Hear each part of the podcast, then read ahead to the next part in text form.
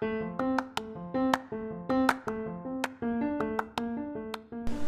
Kitchen Nerds. For our last episode of the season, we are taking it outside.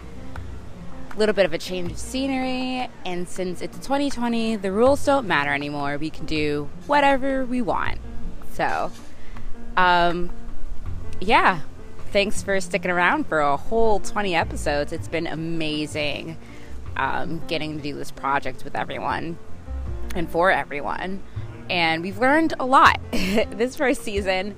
A lot of good things, a lot of things that we can maybe work on, and that's why we've kind of made the decision to start doing seasons so that we can better prepare, um, you know, upgrade some of our studio equipment, upgrade some of our sound editing equipment, and most importantly, batch research. So we're going to be taking about a month or two off, come back fresh with season two, new interviews, new formats, just, you know, really taking advantage of everything that the podcasting world has to offer.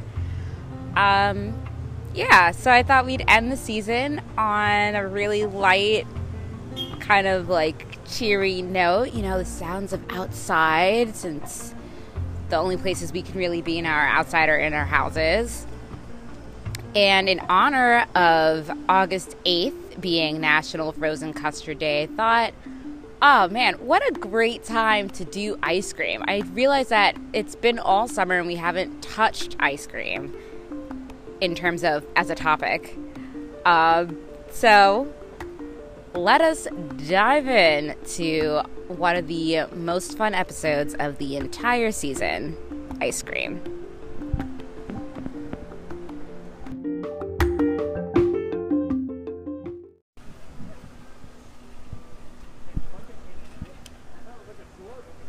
Sorry, guys, if this audio isn't the smoothest. I forgot my tripod when we left the house today, so we're kind of winging it.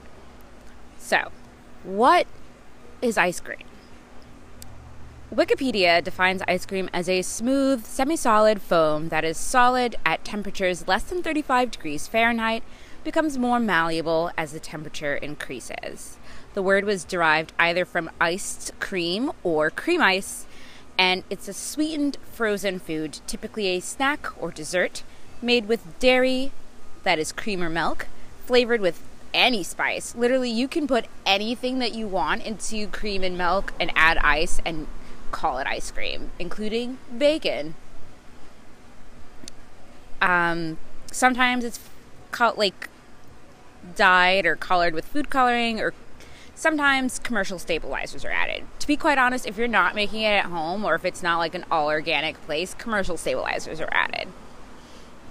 Now, how is it made? There are so many ways of making ice cream, but typically, like the very basics of it, you have your milk and your cream with your ice. You stir those to incorporate a lot of air, and as the milk cream mixture is cooled below the freezing point of water, you have ice cream forming. And this is the reason for cooling it below the freezing point of water is really to prevent any detectable ice crystals from forming. We've all had that over frozen ice cream, and it's a little bit crunchy, and it's more like snow than ice cream, and it's kind of not what you signed up for, but you're really in the mood for it, and it's all you have in your freezer, and you refuse to go out a third time, so that's what you're gonna eat.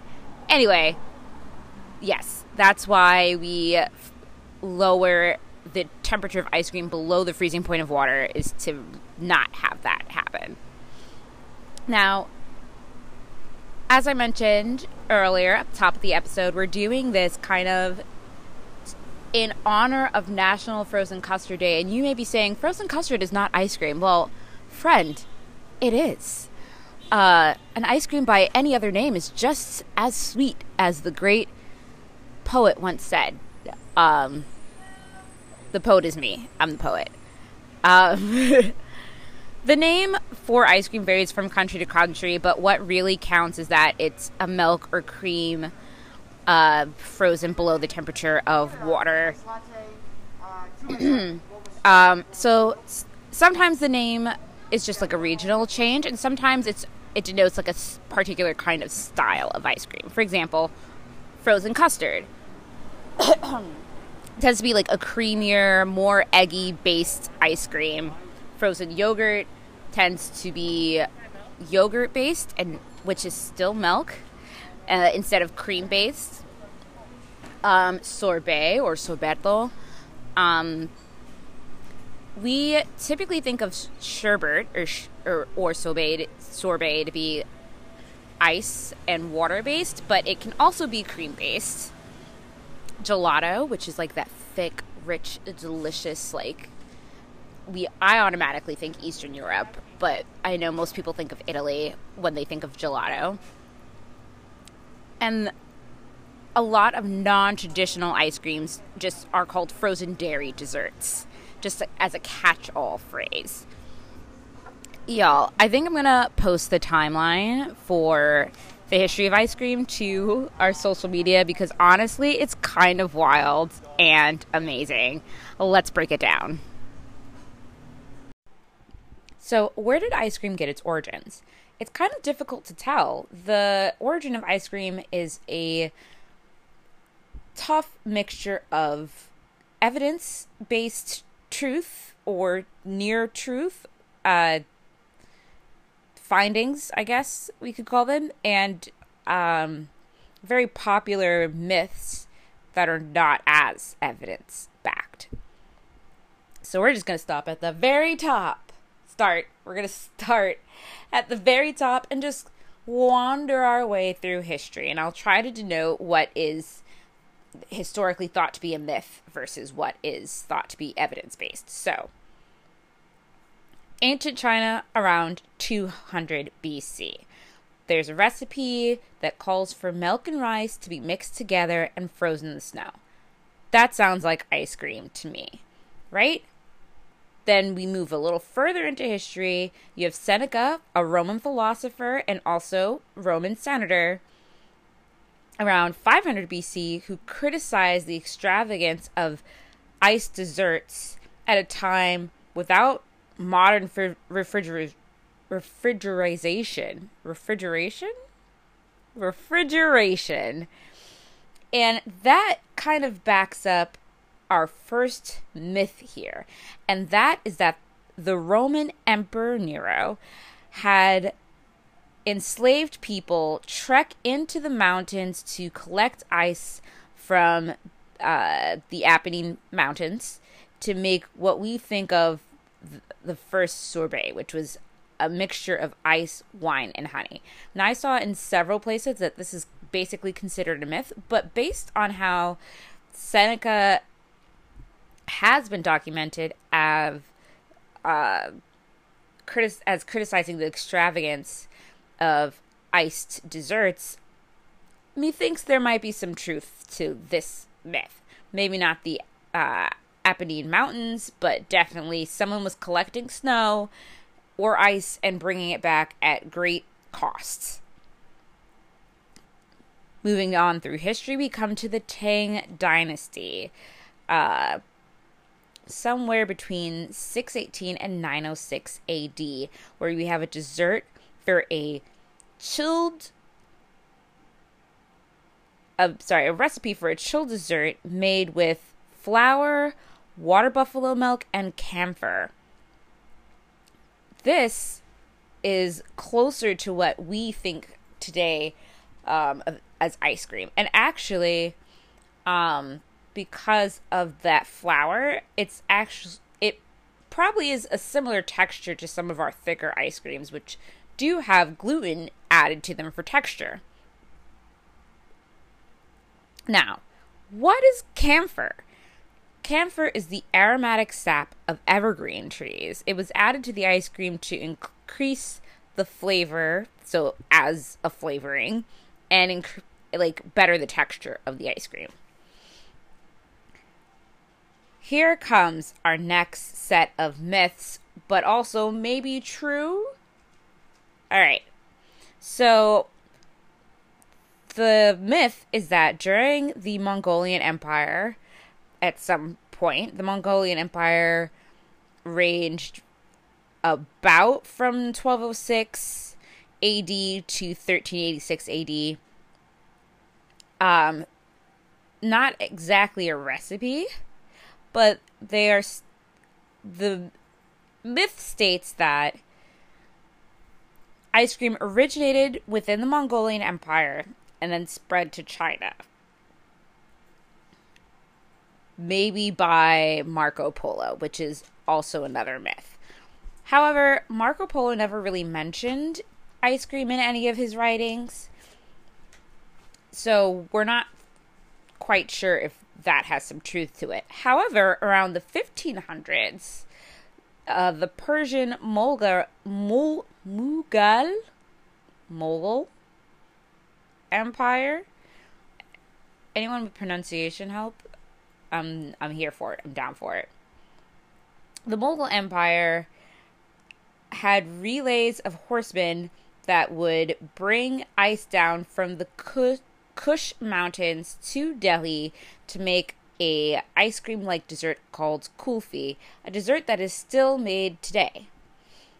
So maybe it wasn't necessarily the Mongolian Empire, but there's definitely an ice cream, an early ice cream recipe in that area. Um, next myth is that Catherine de Medici introduced flavored sorbet ices to France when she married King Henry II.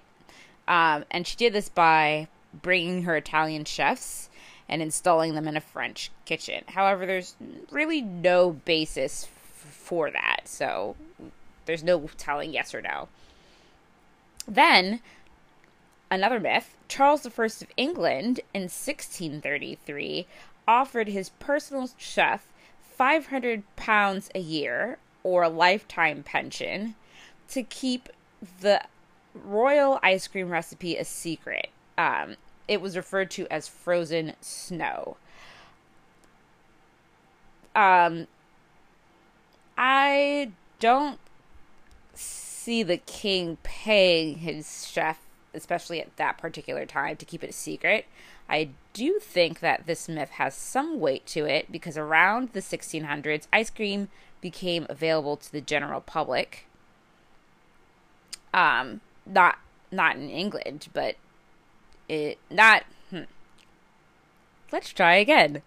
What I meant to say was not the general public as we see just everybody, but like rich elites, because ice cream is still very much the dessert of uh, people who had money. It's very extravagant, as it was difficult to obtain ice. It was difficult to keep it cold while you made it. it. Just lots of labor. I guess it's akin to like making anything out of caviar and gold leaf these days, you know? So, again, I don't think necessarily that he offered him his chef a lifetime pension, but I do think that he said, "Don't share this recipe; it's for the royals only." Also, around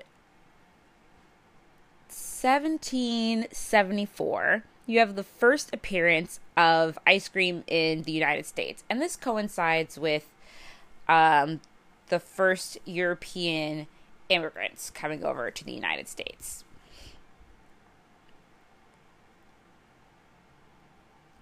Da, da, da, lost my place.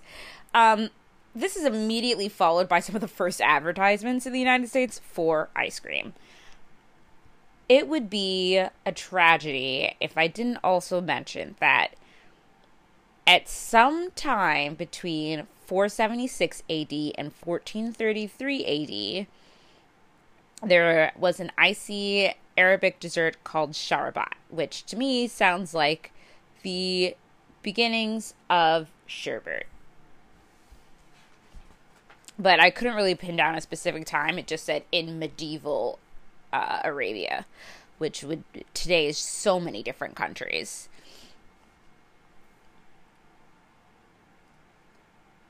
So, I mentioned a lot of things in these timelines, and not all of them necessarily sound like what we call ice cream today. Ice cream was more of what we think of as like sherbet or fruit ice and not really a cream based thing yet. It started out as fruit and ice combined to make a slushy type material and it didn't really start to man- to transform into what we think of the modern day ice cream until around the 16th century which if you remember to a few moments ago is when ice cream became available to the general public so how let's get into it it's not quite clear when exactly ice cream stopped being this very elite thing that only a few people could afford and when it became this thing that more and more people could afford. But it's safe to bet that as refrigeration became more and more sophisticated, the cost of ice cream came down because now it's not this thing of extreme extravagance that you basically have to go to the ends of the earth to make. So we're mostly going to focus on the popularization of ice cream. Around 1660 or thereabouts in France, you have a Sicilian man named Procopolo or something of that nature who opens up the first ever cafe in Paris. It was modeled off of Arabic coffee houses at the time. And again, the region called Arabia is so many different countries to break down. We're just going to continue to call it Arabia for simplicity's sake. But remember, dear listener, it is not a single country today. It is an entire subcontinent, an entire region of the world. Moving on. So, this Italian man, the Sicilian man, uh, opens up a cafe in Paris called Il Procope. It's the first cafe in in Paris, and not only serves coffee but also serves ice cream. In fact, it's how ice cream was first introduced to the general public of France. Uh, the uh, meeting place uh the sorry let's try again the cafe was a meeting place for a lot of intellectuals of the day and it's um kind of rem- reminiscent of some of what we would call salons uh, of thinking uh, ben franklin victor hugo napoleon they all hung out at this cafe where I'm sure at one time or another they dined on beautiful, delicious gelato or gelato. Um, the recipe of which was milk, cream, butter, eggs blended together, cooled, and served. So, how did we get from that to, you know, Breyers today? Well, hopping across the pond we know when ice cream first got to the United States because it was mentioned in a letter written by a guest of, of the then Maryland governor, William Bladen. It was still kind of uh, rare and exotic, so more people were eating it than d- just the ultra rich, but it wasn't a working man's uh, deal. And it didn't really become so until sugar became. Um, much cheaper, and that's due to the triangle trade. Now, I've talked about the triangle trade in other podcast episodes, and as this is our last episode of the season and I want to keep it light, um, I'm not going to get into it here, but please do check out our research links and learn more about that. So, um, also around this time, ice houses became more popular. But in order to make ice cream, you still had to have access to an ice house, so it wasn't extremely cheaper, but it was still much, much cheaper than it had been before. And then one day, an uh, ingenuous man, in, ingenuous, a man who was all about entrepreneurship, Carlo Gatti built an ice well to store ice in it so that he could serve ice cream as a street vendor. Genius. So, this Carlo Gatti was a contractor with the Regent's Canal Company in England, and he entered a contract with them to take ice from under the canal to put in his ice well. Now you have the birth of the ice cream street vendor. They sold scoops of ice cream in shells for around a penny, which we're going to get back. We're going to keep in mind scoop in a shell for a penny. We're going to get back into that in a little bit. Mr. Gatto, Gatti did so well with his street vendorship, he began to import ice from Norway large scale around 1860. And like the thought of doing that in the modern age of refrigerated container ships and, you know, flight and incredible um, just speed of transportation still seems like that would be very expensive. And to do so in a time when you don't have any of that seems even more expensive, which is to give you an idea of how much money this man was making. The first English ice cream recipe was published in the 1700s, and it was published in Mrs. Mary Eales's Receipts, or cookbook, around London. But Miss Mary Eales was not what was not uh, the person that we really associate with the early popularizations of ice cream. That honor goes to Mrs. A. B. Marshall, also known as the Queen of Icing, Ices. Like, we, we could do an entire episode on this lady. She's honestly incredible, amazing. We stand her. Um, she was a classically trained chef who owned her own cooking school and assorted shops associated with the school all in all, she put out four cookbooks. All of them had ice cream uh, recipes, and she was one of the first people to suggest using uh, liquid nitrogen for ice cream. Her first book was called Book of Ices. It was published in 1885, followed by Mrs. A.B. Marshall's Book of Cookery, followed by Mrs. A.B. Marshall's larger cookery book of extra recipe, and her final book was Fancy Ices. Now, in Mrs. A.B. Marshall's larger cookery book of extra recipes, she published the recipe for one of the first ice cream cones. She called them cornets, and they were cooked with a waffle iron instead of in an oven. I had to look up what a cornet was. It's basically any uh, cone shaped pastry in French cuisine. It could be filled with things um, candy, fruit, nuts, ice cream, just really anything. This helped popularize ice cream even more because now you have street vendors who are selling um, shells of ice cream and, or penny licks, but it's not that sanitary. Why was it called the penny lick? Because you would get basically a glass ice cream cone filled with a scoop of ice cream. You would lick it clean and hand the glass back to the vendor who would then theoretically wash it and then use it to serve another customer later. Although often these glasses were not washed at all. Also, another little fun fact these street ice cream vendors were called hokey pokey vendors. How cool is that?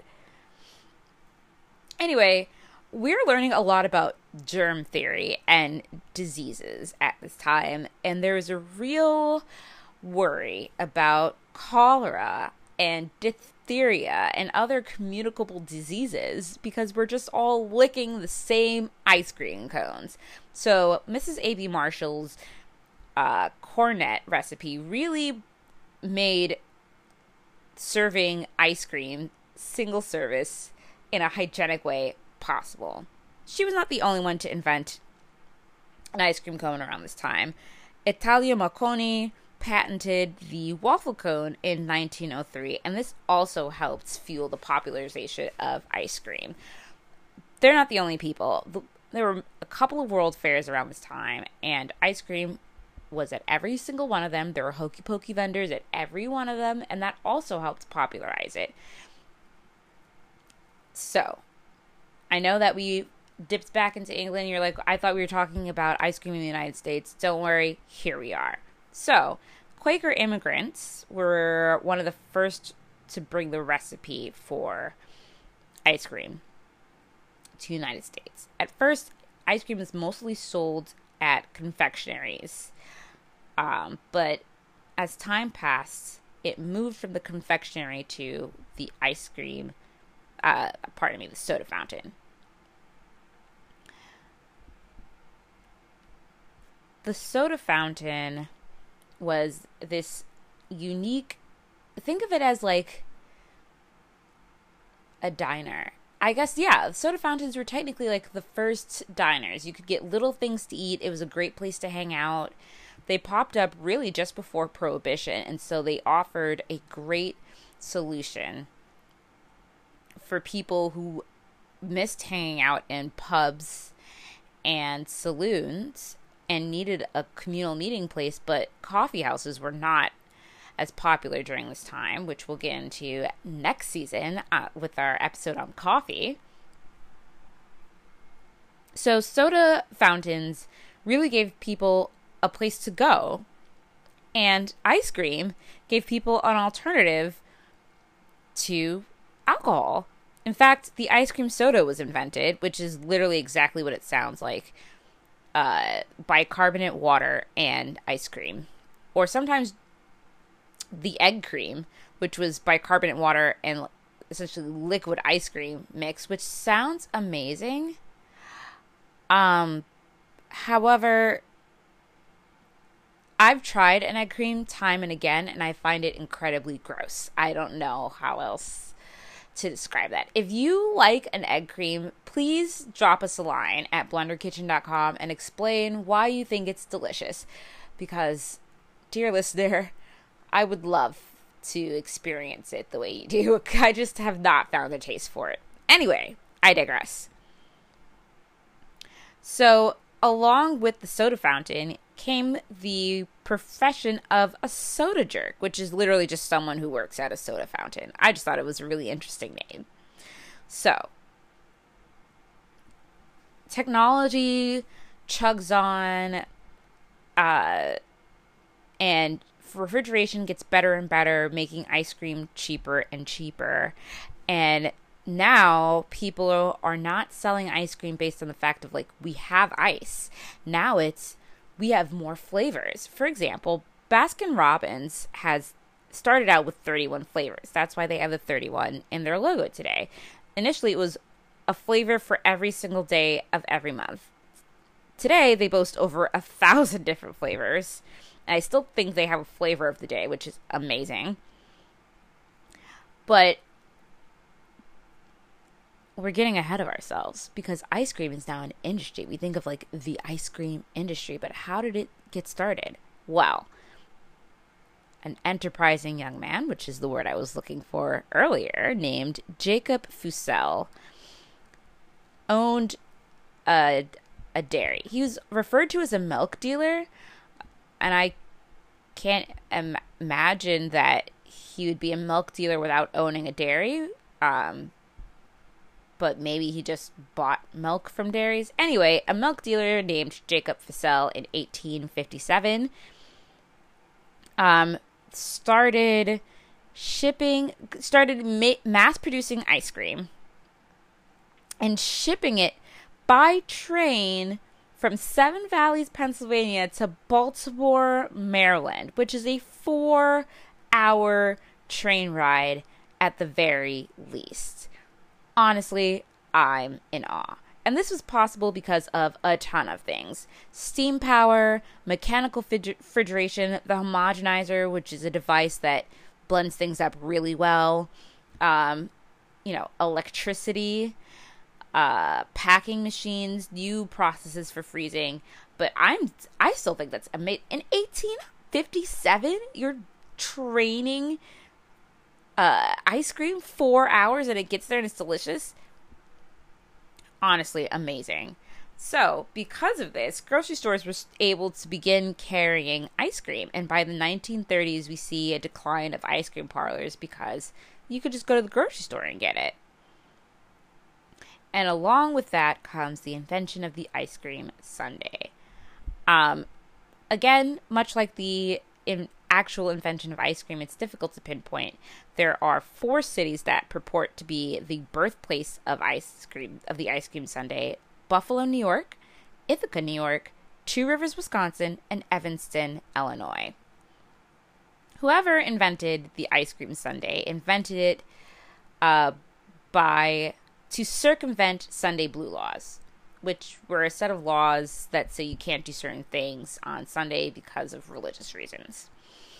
Um, so Christians said it was sinful to enjoy rich desserts on the Sabbath. Um, so someone said, What if we just didn't make ice cream sodas? We just made ice cream ice cream instead. Which, to me, an ice cream sundae seems way more rich than an ice cream soda, but go off, I guess.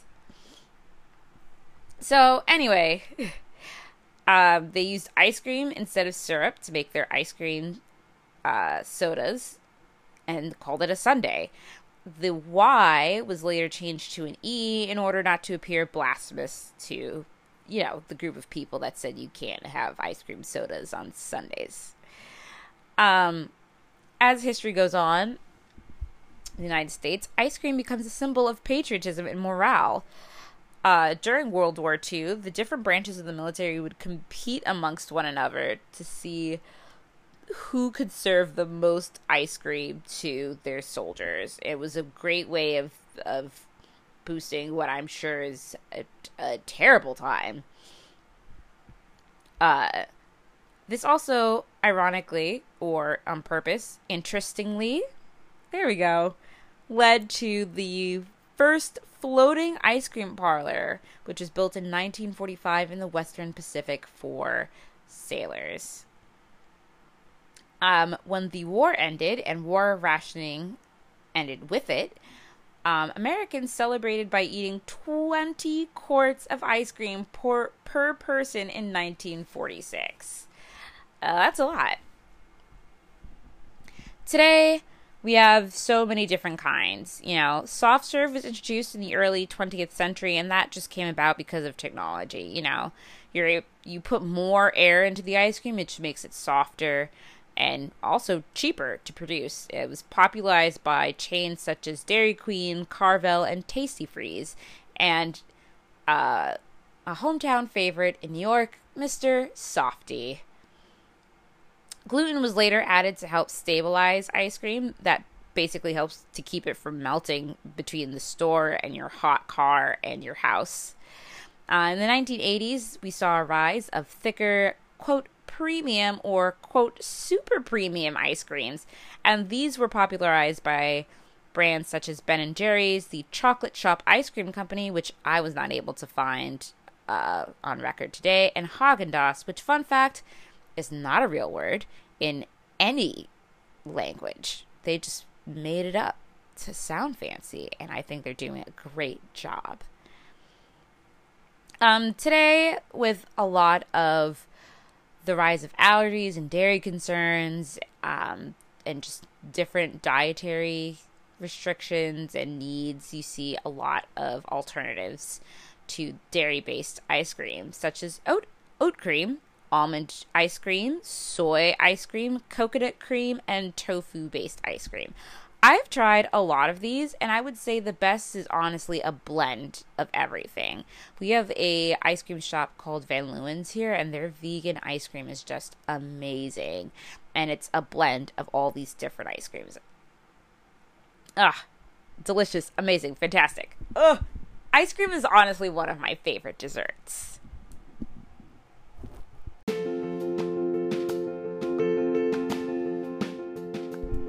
Today's recipe for ice cream is super easy. No churn ice cream. Um, if you want to make this a little bit lighter, substitute one cup of the Happy Whipping Cream for a cup of Greek yogurt or Icelandic uh, skyr yogurt, something like really, really thick, and that'll just make it a little bit lighter. Or you could just not freeze it as long, I guess, as well. So you'll need two cups of heavy whipping cream, 14 ounces of sweetened condensed milk, uh, and then your flavoring. Um, you know, if you want vanilla ice cream, a teaspoon of vanilla. You could do like a few drops of almond essence. Um, I love mango and ginger, so I put mango and ginger. Honestly, it's up to you.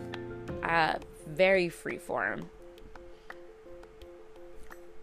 In a cold mixing bowl with a cold um, whisk, either by hand or in your KitchenAid mixer, whip the cream into stiff peaks. Then you're going to gently fold in the condensed milk a little at a time with a spatula. You don't want to kind of squish out the air that you've now made with your whipped cream. Condensed milk, once that's incorporated, add your flavoring. Again, take your time. There's absolutely no rush in a freezer safe container. Pile that bad boy and freeze it for at least four hours, but for best results, freeze it overnight. Also, uh, metal or insulated container is best for freezing, but honestly, just any container will work. And uh, there you go. Sweet, easy, delicious ice cream treat.